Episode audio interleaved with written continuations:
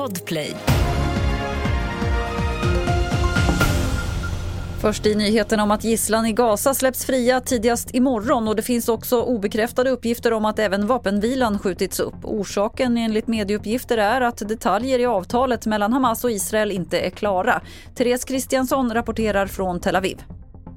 Allting är otroligt osäkert vad det är som faktiskt har strulat till det här men de uppgifter som kommer i israelisk media handlar framförallt om att dels kan det vara en lista på de 50 som ska friges ifrån gisslan in i Gaza eh, men också att det saknas liksom en formell eh, acceptans av, av avtalet. Det, det, ska vara den typen av detaljer som saknas, inte stora frågor i vad som gäller eh, hur och, och sådana saker. Därför så har man sagt att det gäller fortfarande men vi skjuter upp det så att ingenting ska gå fel.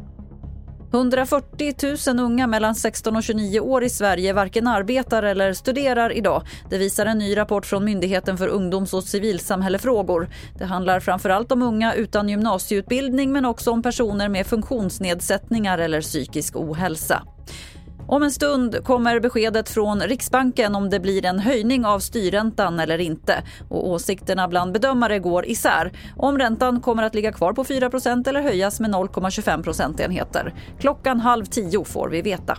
Och fler nyheter hittar du på tv4.se. Jag heter Lotta Wall.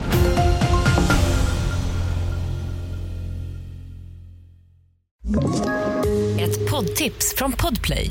I fallen jag aldrig glömmer djupdyker Hasse Aro i arbetet bakom några av Sveriges mest uppseendeväckande brottsutredningar.